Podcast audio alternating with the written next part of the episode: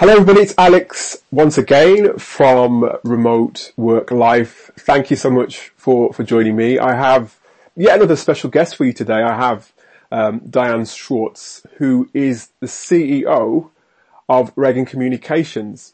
And Diane has a, a very interesting story to tell in terms of uh, not only uh, what Ragan Communica- Communications does, but also uh, her her journey in terms of uh, becoming uh, CEO uh, of a remote CEO at that of Ragan Communications and Ragan Communications they specialize in media and, and, and training.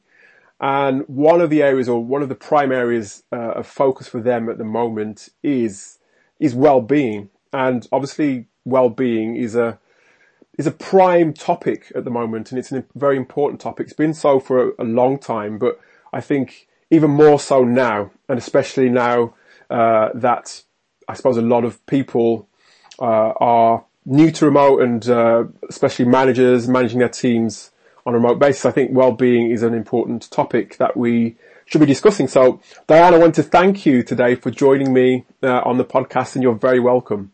Hi, Alex. Nice to be here. Thanks for having me. Not at all. Diane, as I always do, um, I always like to find out about my guests rather than, you know, uh, say everything from my side of the, the, the story. So tell us a bit more about you. How did you become, how did you come to be uh, CEO of, of Ragan Communications? Yeah, um, I joined Ragan Communications about a year and a half ago. And prior to that, I was running a media division at a, another media company and I had an opportunity to join um, what was sort of a frenemy for many oh, years oh, okay. in the space of communication. So um, I had worked on some brands that covered PR, marketing, digital media, and communications and um, had always been very fond of Ragan Communications for the community, the loyal community, and the editorial coverage. And I love the whole area of communications and. Um, so the opportunity to come on board a company and sort of in a new chapter in my life, in my, in my career, I have a journalism background, but in my career to run a company that's focused on a market that I love.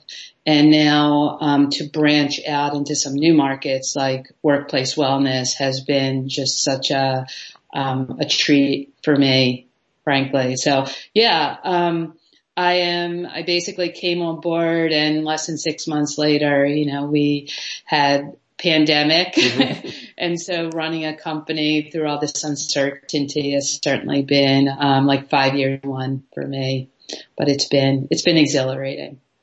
No, it's excellent. And I think I, I can imagine, uh, well, no, I can't actually, uh, having to, to step into a, a new role as CEO, uh, in the midst of a, of a pandemic. I suppose what what were your main challenges? Because I mean, there's obviously lots of challenges if you're stepping into a CEO position, full stop. But if you're stepping in yes. uh, in the midst of a pandemic, how how what challenges have you managed to to overcome? Yeah, um, where do I begin? you know, um, so I've always, you know, it's a triage situation really. I mean, it's sort of like what are the priorities and that's always this, I mean, we were in a crisis, really multiple crises between the pandemic and social justice issues, even the election season. Um, so, you know, my whole team has been remote. Our whole community, everybody's lives turned upside down, the customers we serve. So the priority number one was our team and making sure that everyone was safe and that I as the head of the company and my executive team that we were communicating often and transparently and that we were very mindful of the products that we were providing to our community during this difficult time, um, helping them navigate this you know, really difficult time for most communicators and most of their companies and their employees.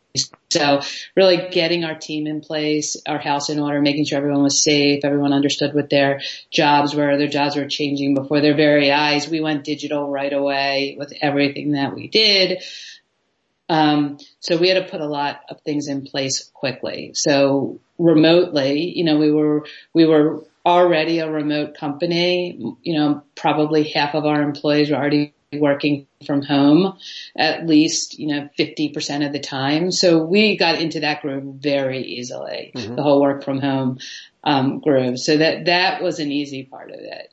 The hard part has been, you know, the isolation and that people feel, the, the grind, the daily grind. On the flip side, the positive has been the communicator within organizations has been key to helping organizations get through this crisis. It, you know, communicating the messages, helping executives communicate those messages, um, managing the brand, managing all the changes. So we've felt really good at Ragan about what we've done, how, how we've helped the community. So it's a good feeling the same time. No, it sounds good. And it, it sounds like, I mean, you're, being used to working remotely is, is definitely an advantage, but it's by no means, you know, uh, a silver bullet uh, because these are just totally alien circumstances to us all. So, yeah, I, I admire you for, uh, yeah. for, taking that challenge on, and uh, you know, it, it, looks as though you've you're creating something that's not only just uh, within your team, but it's something that will also help to to serve a, a wider audience because as, I mean, before we came on air, we were talking about the importance of um, workplace well-being, and I think obviously that's at the forefront of your mind in terms of your own team. But um, tell us uh, how uh, uh, Ragan Communications is, is, shaping up to to basically uh, help others who are you know having those sorts of challenges. Yeah, so we as as I noted, like we've been covering the communi- internal communication space, so employee communications, corporate culture, more from the communication side of things. But we had been seeing over the last couple years that um, HR and communications, those two departments, have been needing to work together. Whether they do or not is a whole other thing. Um, but th- it has been accelerated by COVID 19, the pandemic and the crises that have come out of that. So the mental, mental health issues, physical health, social well-being, financial health. One of the biggest stressors has been, you know, financial well-being. And so all of these things have crashed into 2020 and become a real issue for every, almost every organization, large and small.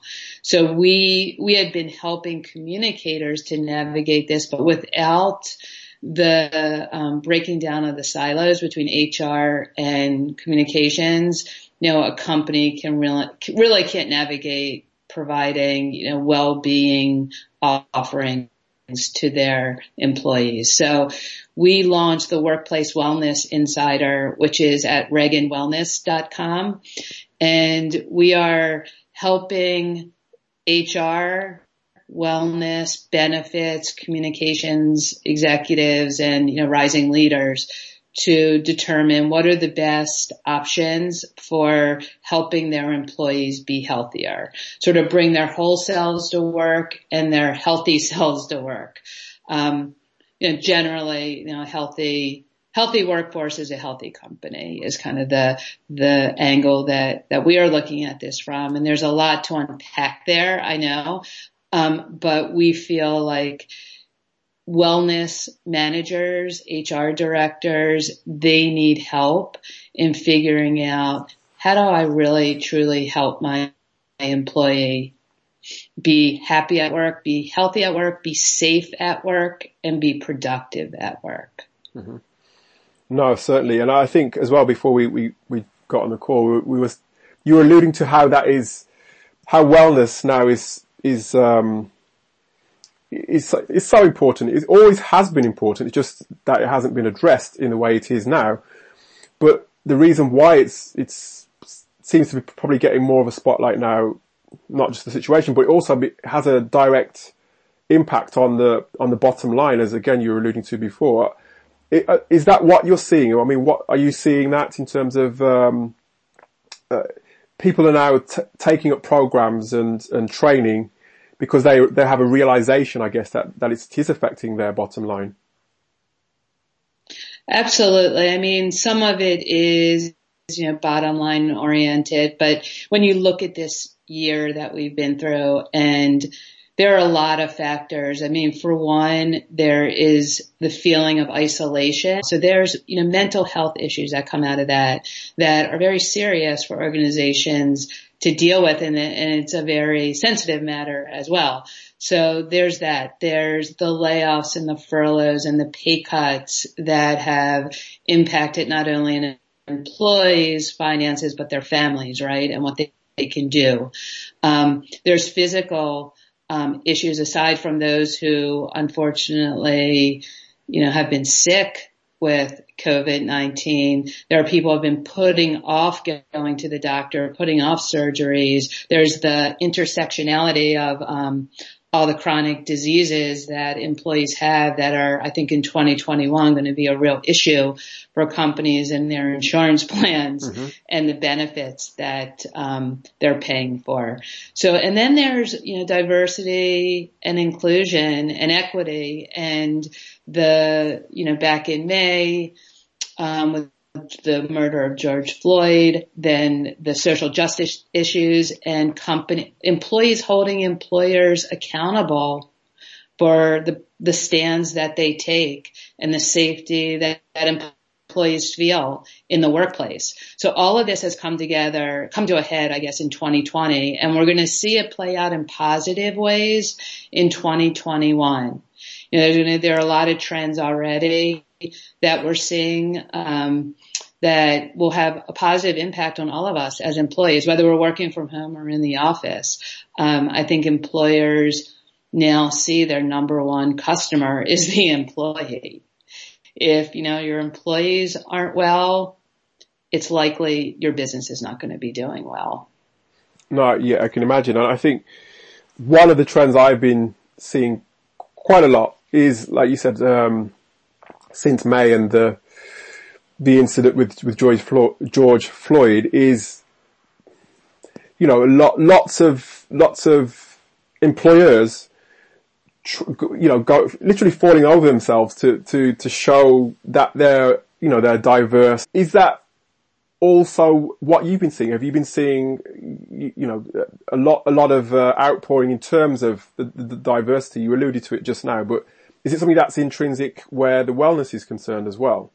Absolutely. I mean, that kind of, that falls into sort of social well-being and safety, feeling safe at work, feeling included, feeling like you can bring your whole self to the workplace. One of the issues, and this is where communications really can play a role here, is one of the issues that every brand, not every brand, but a lot of companies rush to make statements, mm-hmm. you know, in the May through August timeframe. And even now, you know, sort of taking a stand. And meanwhile, they, they don't have their house in order, you know, and they have their own intrinsic problems internally. So we're seeing that now um, organizations are recognizing that they need to bring in DEI officers. They need to bring in their communicators and wellness people. They need to bring them together into a room and and set up programs where they're listening to employees. There are you know employee resource groups that larger companies tend to um that you know tend to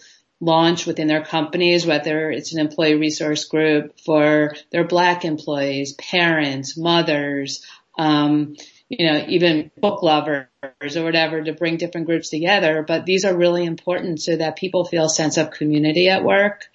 And there are a lot of ideas that come out of that too. So really listening, which costs nothing, by the way. Mm-hmm. Um, you know, divert DEI. There needs to be investments made by companies on the financial front, but there needs to be time invested and just listening to employees in terms of hiring. We're going to see, you know, more diversity within the ranks of, you know, boards and the executive um, suite, you know, just in terms of um, employees demanding that. They're not going to work at companies that don't do right by them. Mm-hmm. And that's, that's a big trend that we're seeing. And the communicator, um, you know, plays a pretty big role in getting that message out and HR and wellness plays a pretty big role in, you know, like on the ground, like actually doing a lot of these, executing a lot of these initiatives. So there's going to be a lot of positive, I think, in 2021 coming out of all that we learned this year on that front.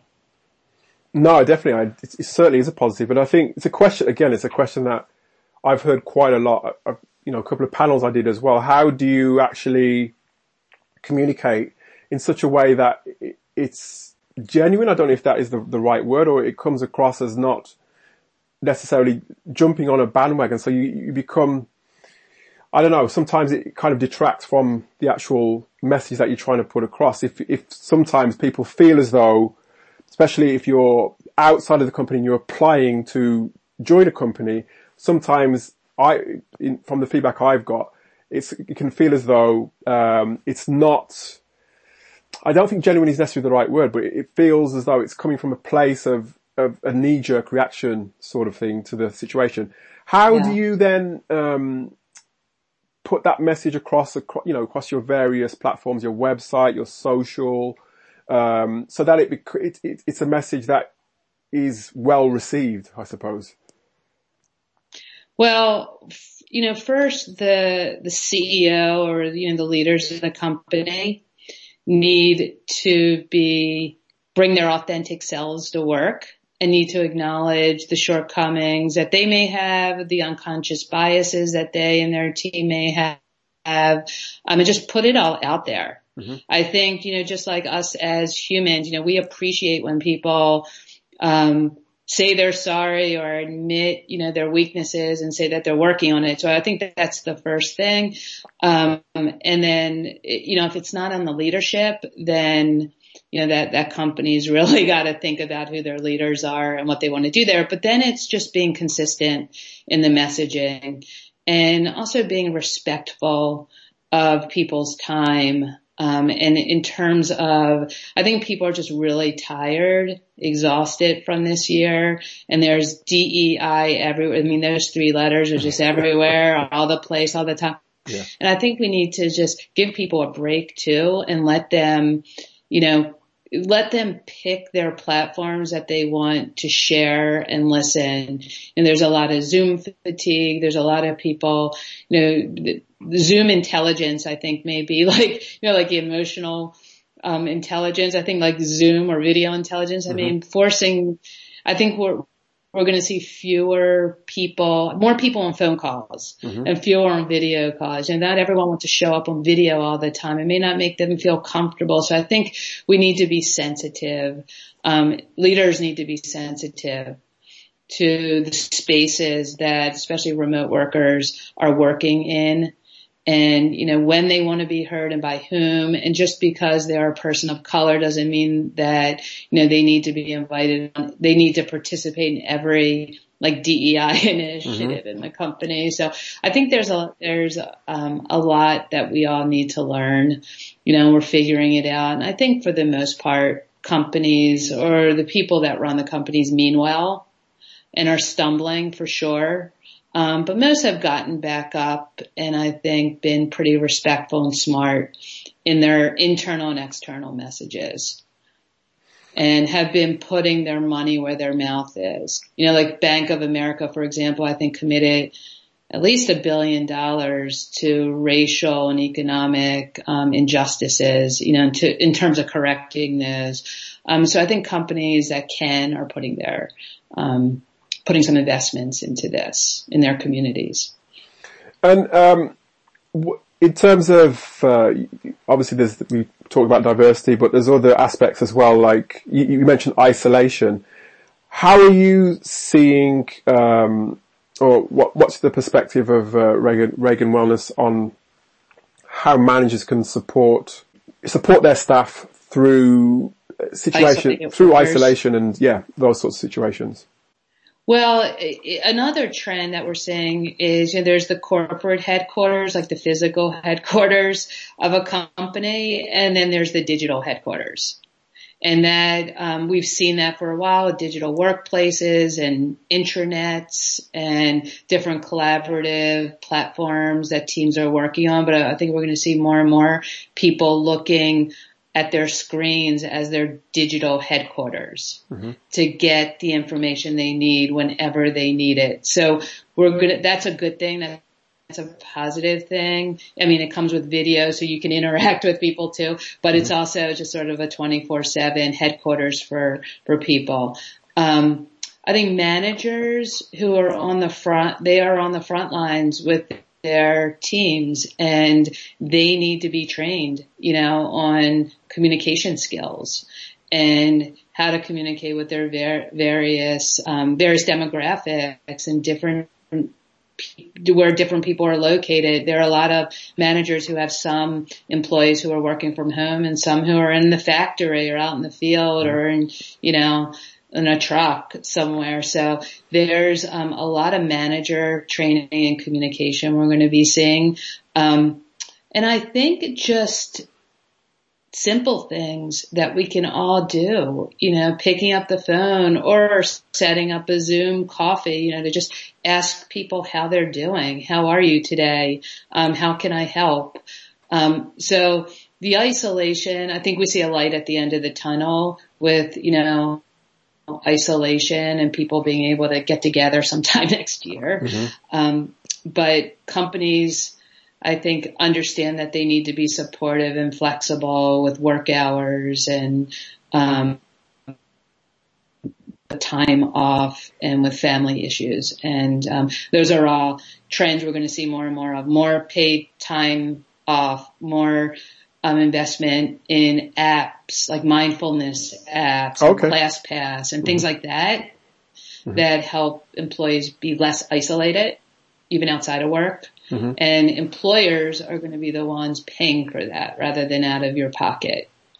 That's always so that's a good thing too. Right? No, it definitely is, and I think. Um, yeah, it's going to be more responsive. I think there's more responsibility now, isn't there, generally for em- employers to to to look after is basically what you're saying. There's more responsibility on employers to look after their their staff. Um, because not just because we're in an unusual situation, but I think to be part of a remote team means being part of the actual culture of that team and being vested in the culture of the team and getting people involved, getting your team involved, you know, thinking about things to help them feel as though they belong, like you were saying before as well. And trust is a massive thing as well, I, I guess, is, is, I think, personally, I think what will happen, and I hope what that will happen is teams will become more, um, more sort of together, more closer and probably work more effectively and able to, to work in different ways.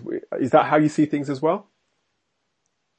I do. I mean, I think people are hankering to collaborate in person. You know, I think yes. we're going to see people wanting to come back in the office and there's research that says the ideal is, you know, working from home two days a week and coming into the office three days. I think that is up for, you know, debate. I, I, think it really depends on the company. It could be all work from home culture or 100% in the office, although I doubt we're going to see any companies demanding, you know, 100% in the office for a lot of the jobs.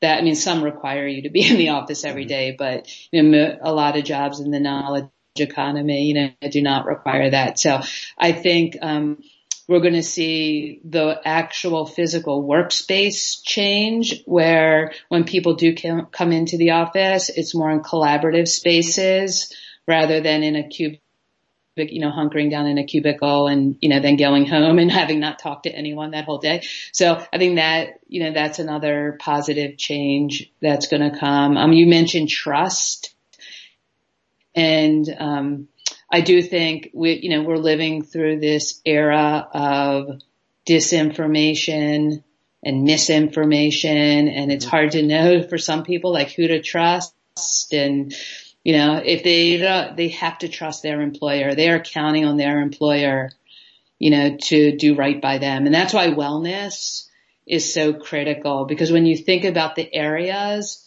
that an employer can help an employee with who is spending eight to 10 to 12 hours a day with them, with that employer, it's an incredible responsibility, um, for an employer. But employers can really make a difference in people's lives, especially as we come out of the stressful year. You know, and even younger employees, the younger generation have really missed out in this past year on the training, professional development, you know, mentoring that they need so much in the early parts of their career. So we're going to see a lot more training and upskilling of employees as, um, you know, the world accelerated, you know, by like five years or so because of this pandemic. Mm-hmm.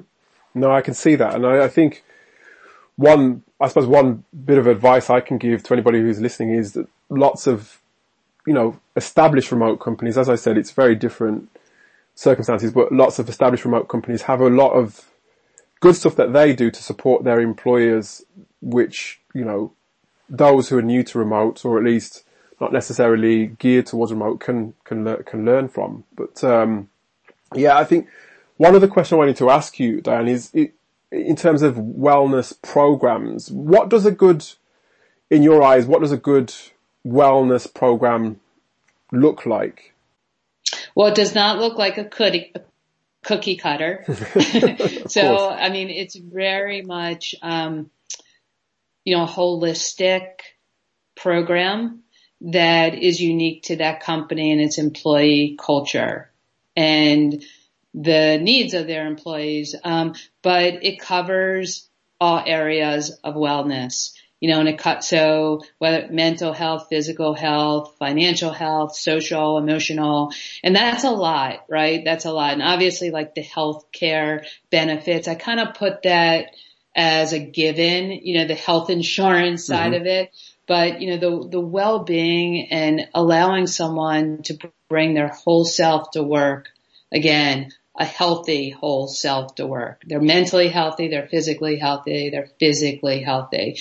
That's, um, you know, employers, their role as an employer is to improve their employees' well-being. Employees are giving a lot to their employers and employers have to give back by providing, um, you know, resources for them, whether it is in, you know, the employee resource groups, whether it's apps, whether it is coaches, you know, substance abuse coaches or financial health coaches.